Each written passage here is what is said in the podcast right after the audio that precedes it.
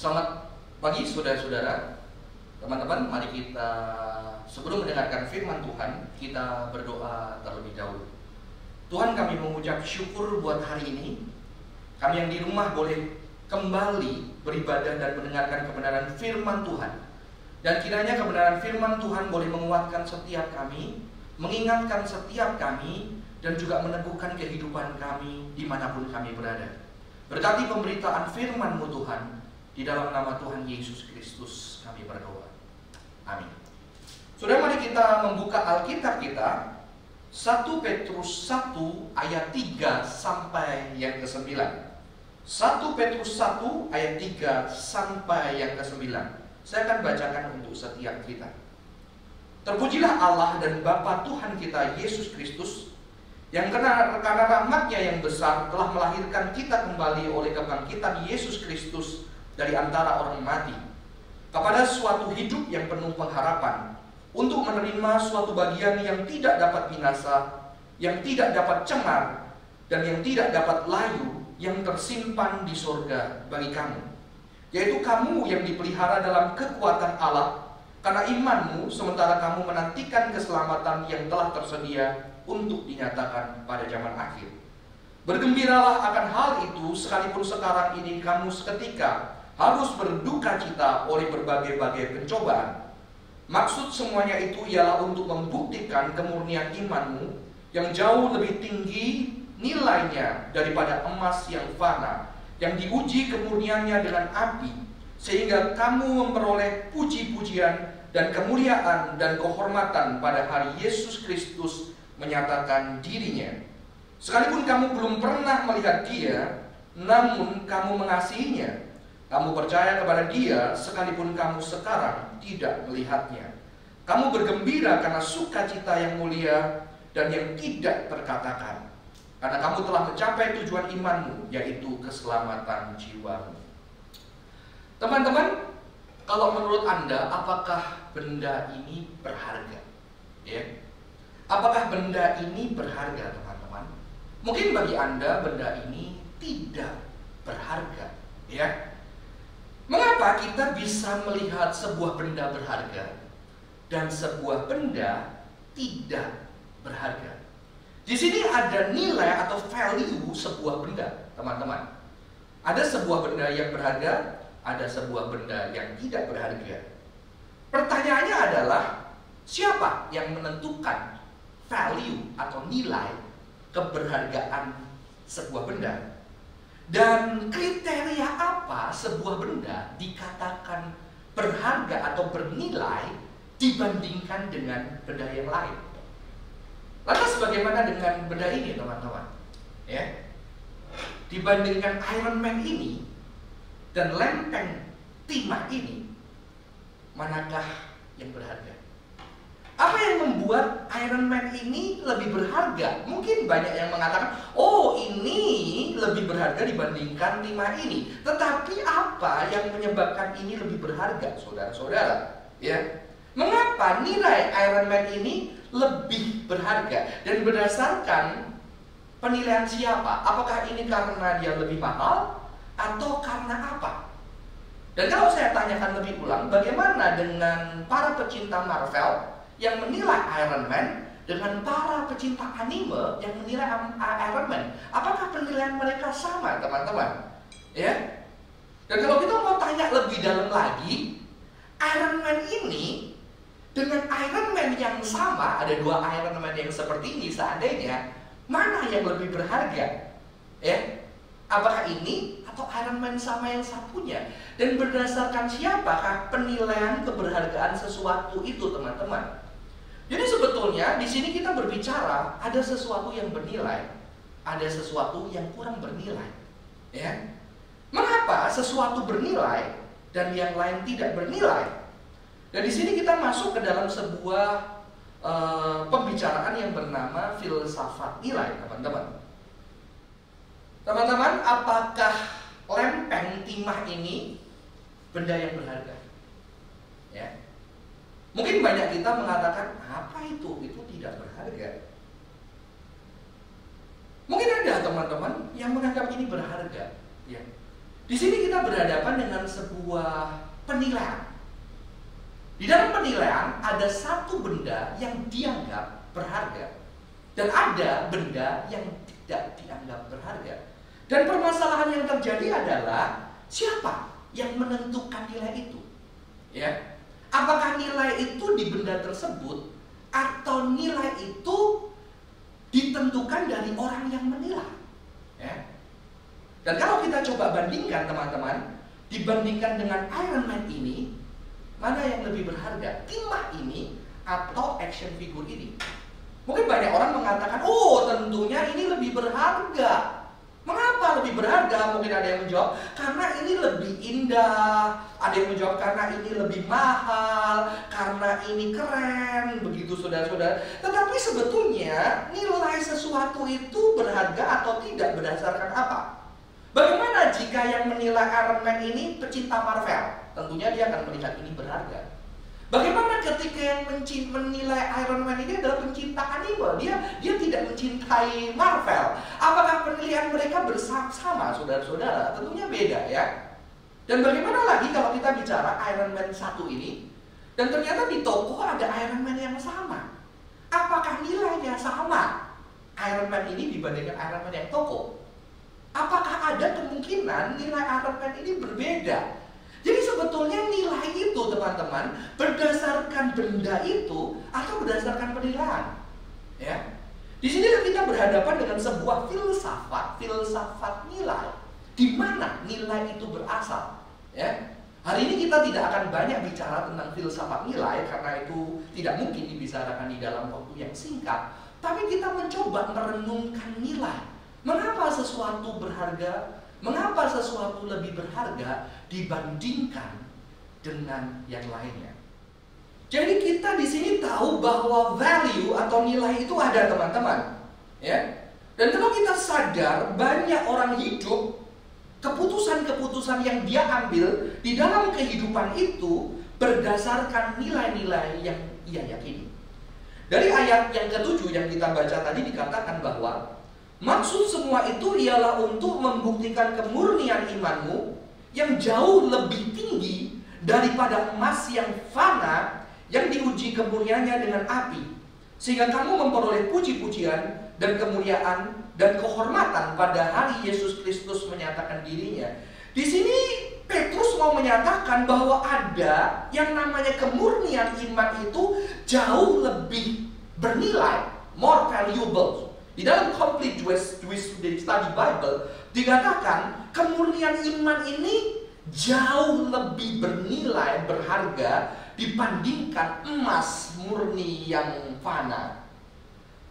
Tapi masalahnya apakah kenyataannya iman yang murni ini betul-betul bernilai buat kita? Kita tentu percaya bahwa Alkitab ya dan amin Ketika Alkitab mengatakan bahwa kemurnian iman ini sungguh bernilai dan tidak ada bandingannya, tapi yang menjadi masalah adalah apakah nilai dari kemurnian itu betul-betul menjadi sesuatu yang berharga buat kita. Karena kenyataannya teman-teman, banyak hal yang berharga di dunia ini, tetapi tidak semua orang bisa menghargai hal yang berharga itu. Ya, banyak yang lebih penting, banyak keluarga yang tidak menghargai kebersamaan bersama keluarganya yang lebih berharga dibandingkan pekerjaannya. Banyak orang tua kita mungkin seperti itu. Banyak dari kita yang punya persahabatan dan punya teman, tapi akhirnya kita tidak menghargai persahabatan itu, kita lebih menghargai pencapaian-pencapaian kita, ya. Banyak orang tidak bisa menghargai sesuatu yang berharga. Dan yang saya pertanyakan di sini adalah bagaimana iman kita di dalam Kristus yang mati dan bangkit, apakah itu sungguh-sungguh berharga bagi kita?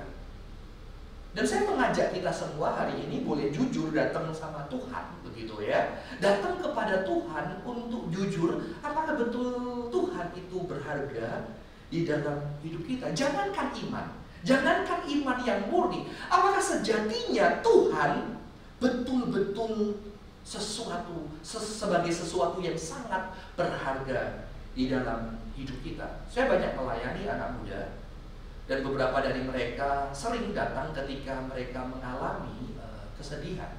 Ketika mereka putus pacar, ketika mereka kehilangan orang yang dicintai. Kadang-kadang mereka bercerita, mereka kembali datang kepada Tuhan dan mereka kadang menyesal mengatakan, mungkin karena aku tidak jauh, uh, karena aku tidak dekat lagi sama Tuhan, aku terlalu asik pacaran, aku lupa Tuhan, akhirnya aku harus kehilangan ini. Dan mereka mulai datang kepada Tuhan. Tapi ketika saya melayani mereka dan saya mencoba mengajak mereka jujur sama hati mereka, Sebetulnya ketika mereka datang kepada Tuhan, betulkah Tuhan itu penting buat mereka? Dan kalau boleh jujur teman-teman, kalau boleh jujur sebetulnya pasangan mereka, pacar mereka yang mereka kehilangan itu, kalau boleh jujur mereka mengatakan jauh lebih penting. Mengapa? Karena mereka bisa merasakan kehadirannya, mereka bisa merasakan perhatiannya secara langsung.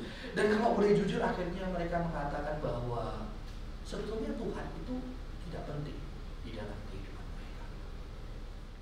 Tahun lalu saya ketika mempersiapkan firman, saya mendengarkan sebuah lagu, bukan lagu rohani. Jadi lagu ini berjudul Sayonara no Netsu. Lagunya seperti ini, saudara-saudara. Ya.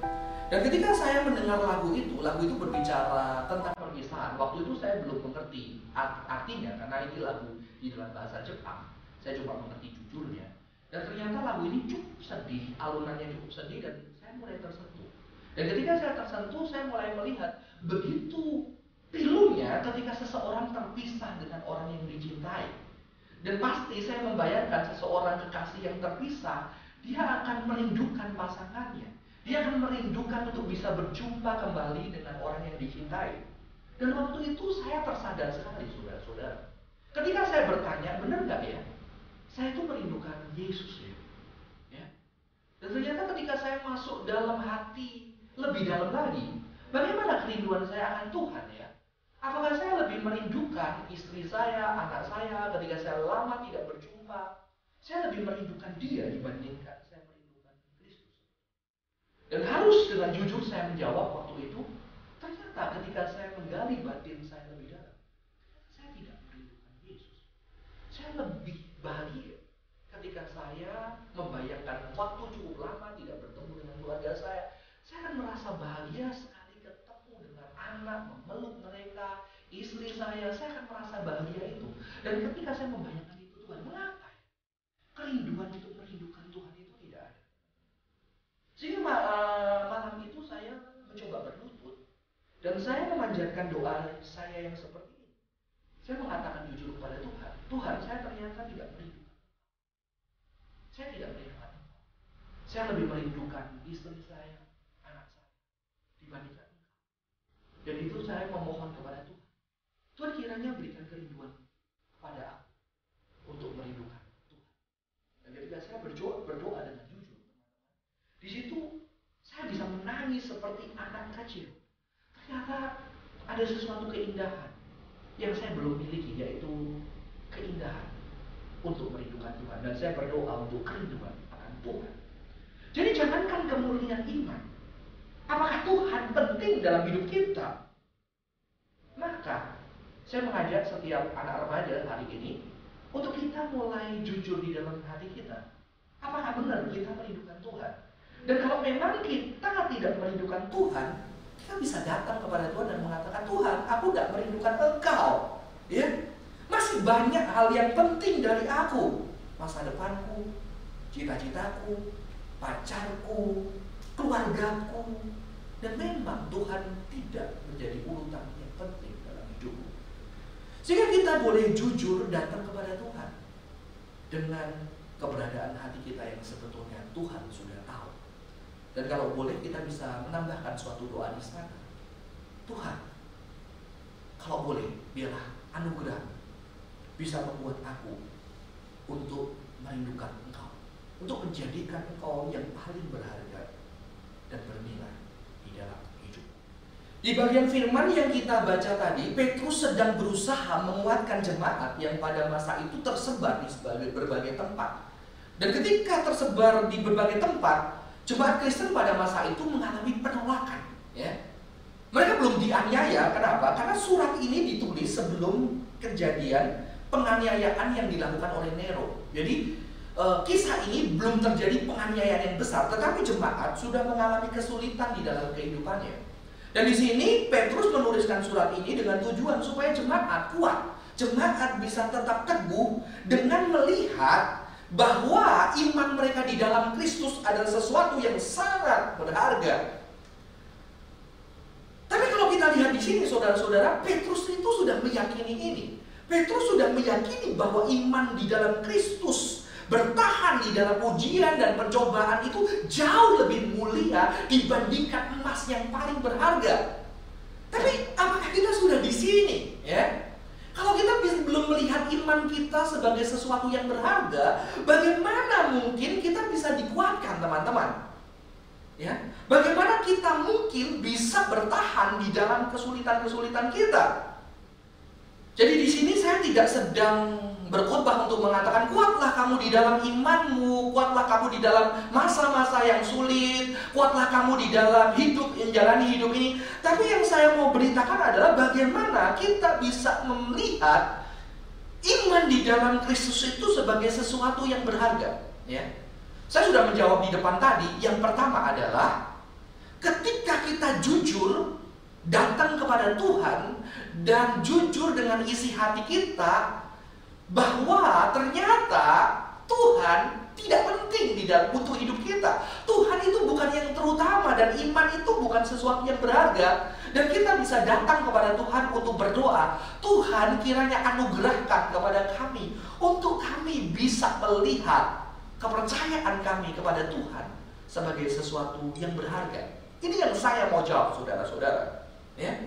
Bagaimana kita bisa menghargai Bagaimana kita bisa melihat iman sebagai sesuatu yang berharga? Karena kita tahu Petrus jelas dia sudah melihat iman di dalam Kristus itu sungguh-sungguh berharga. Maka dia bisa meyakinkan banyak orang pada masa ini. Tapi masalahnya, bagaimana kita bisa melihat itu berharga? Ya. Yang kedua, saudara-saudara, ya, kalau Anda mungkin melihat lempengan ini tidak berharga, saya akan melihat secara berbeda. Mengapa? Di dalam lempengan ini ada sebuah tulisan. Tulisan. Tulisan itu berbunyi demikian. Waktu itu terlalu lambat bagi yang menanti. Terlalu sekejap bagi yang takut. Terlalu lama bagi yang meratap. Terlalu cepat bagi yang bersuka cita. Tetapi bagi yang mencintai, waktu itu kekekalan. Saudara-saudara, mengapa lempengan ini berharga buat saya dibandingkan mungkin lempengan-lempengan yang sama? Karena sekitar 13 tahun lalu ketika saya masih pacaran dengan istri saya, ya, ketika saya pergi ke Singapura untuk pertama kalinya saya ke luar negeri, saya mencari sebuah hadiah buat pacar saya yang adalah istri saya sekarang. Dan saya menemukan ini sebagai sebuah wujud cinta saya kepada dia, maka sudah 13 tahun lempengan yang biasa menurut Anda ini berharga buat saya. Dan bagaimana dengan Iron Man ini? Mungkin banyak Iron Man yang sama, ada yang lebih bagus dari Iron Man ini, teman-teman. Tapi Iron Man ini menjadi berharga mengapa? Karena Iron Man ini dihadiahkan oleh salah satu orang, ya kakak rohani saya memberi saya Iron Man ini pesannya Nanti kalau kamu butuh uang bisa dijual begitu ya. Tapi saya tidak mau jual. Kenapa? Karena ini adalah sebuah kisah. Ada kisah di sini, teman-teman. Jadi sebetulnya bagaimana kita bisa melihat sesuatu berharga? Sesuatu bisa bernilai berharga karena ada kisah di sana. Ternyata kisah Kristus hadir di dalam kisah Petrus. Petrus membuka ruang hidupnya untuk Kristus berkisah di dalam hidup Petrus. Ya. Sehingga kisah Petrus menjadi kisah Kristus. Dan kisah Kristus juga adalah kisah Petrus. Saya sejak kecil adalah orang Kristen, ya.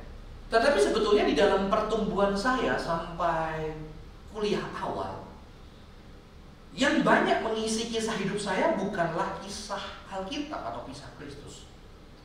Hari-hari saya banyak diisi dengan kisah film yang paling banyak film action, film kungfu, ya, komik-komik yang saya baca, kungfu boy, ya. Kisah-kisah itu mengisi hidup saya dan membentuk hidup saya sehingga saya bertumbuh bersama dengan kisah itu. Hingga suatu hari ketika saya kuliah, saya mencoba membuka hati saya untuk Kristus berkisah di dalam kehidupan saya. Dan di situ Kristus banyak mengubahkan hidup saya. Relasi saya bersama dengan papa mama dipulihkan, ya. Kami menjadi lebih dekat. Saya bisa mulai belajar mengasihi dan akhirnya saya aktif melayani di kampus. Di situ saya mulai banyak berjumpa dengan teman-teman. Saya banyak membina adik-adik kelas. Di situ saya melihat banyak kisah-kisah yang hancur kisah-kisah kehidupan teman-teman saya dan adik-adik saya yang hancur dan akhirnya juga melihat bagaimana mereka membuka hati mereka untuk Kristus berkisah dan melihat kehidupan-kehidupan juga yang diubahkan Tuhan. Dan ketika saya kadang tidak merindukan Tuhan lagi, ketika saya melihat kisah ini, mengingat kisah ini, kisah ini menjadi sebuah kekuatan. Ternyata kisah Kristus itu hadir di hidup saya dan kisah Kristus itu juga hadir di hidup orang. Kristus berkisah bersama-sama dengan kita dan mengubahkan banyak hidup kita. Jadi teman-teman, hari ini saya akan akhiri khotbah ini untuk menanyakan apakah kita mau membuka hati kita untuk kisah Kristus hadir dan berkisah di dalam diri kita. Sehingga kisah Kristus menjadi kisah kita dan kisah kita menjadi kisah Kristus. Semoga kita membuka hati kita dan kita bisa menjalani hidup kita di dalam kisah yang baru, kisah bersama dengan Tuhan. Mari kita bersatu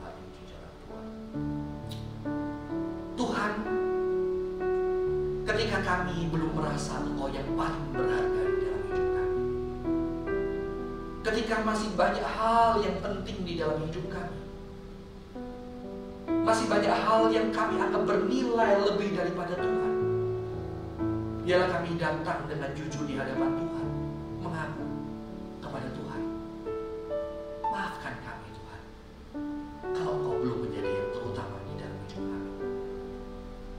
kiranya juga kami bisa datang kepada Tuhan meminta Tuhan kiranya kalau boleh Biarlah kami memiliki kerinduan akan Engkau.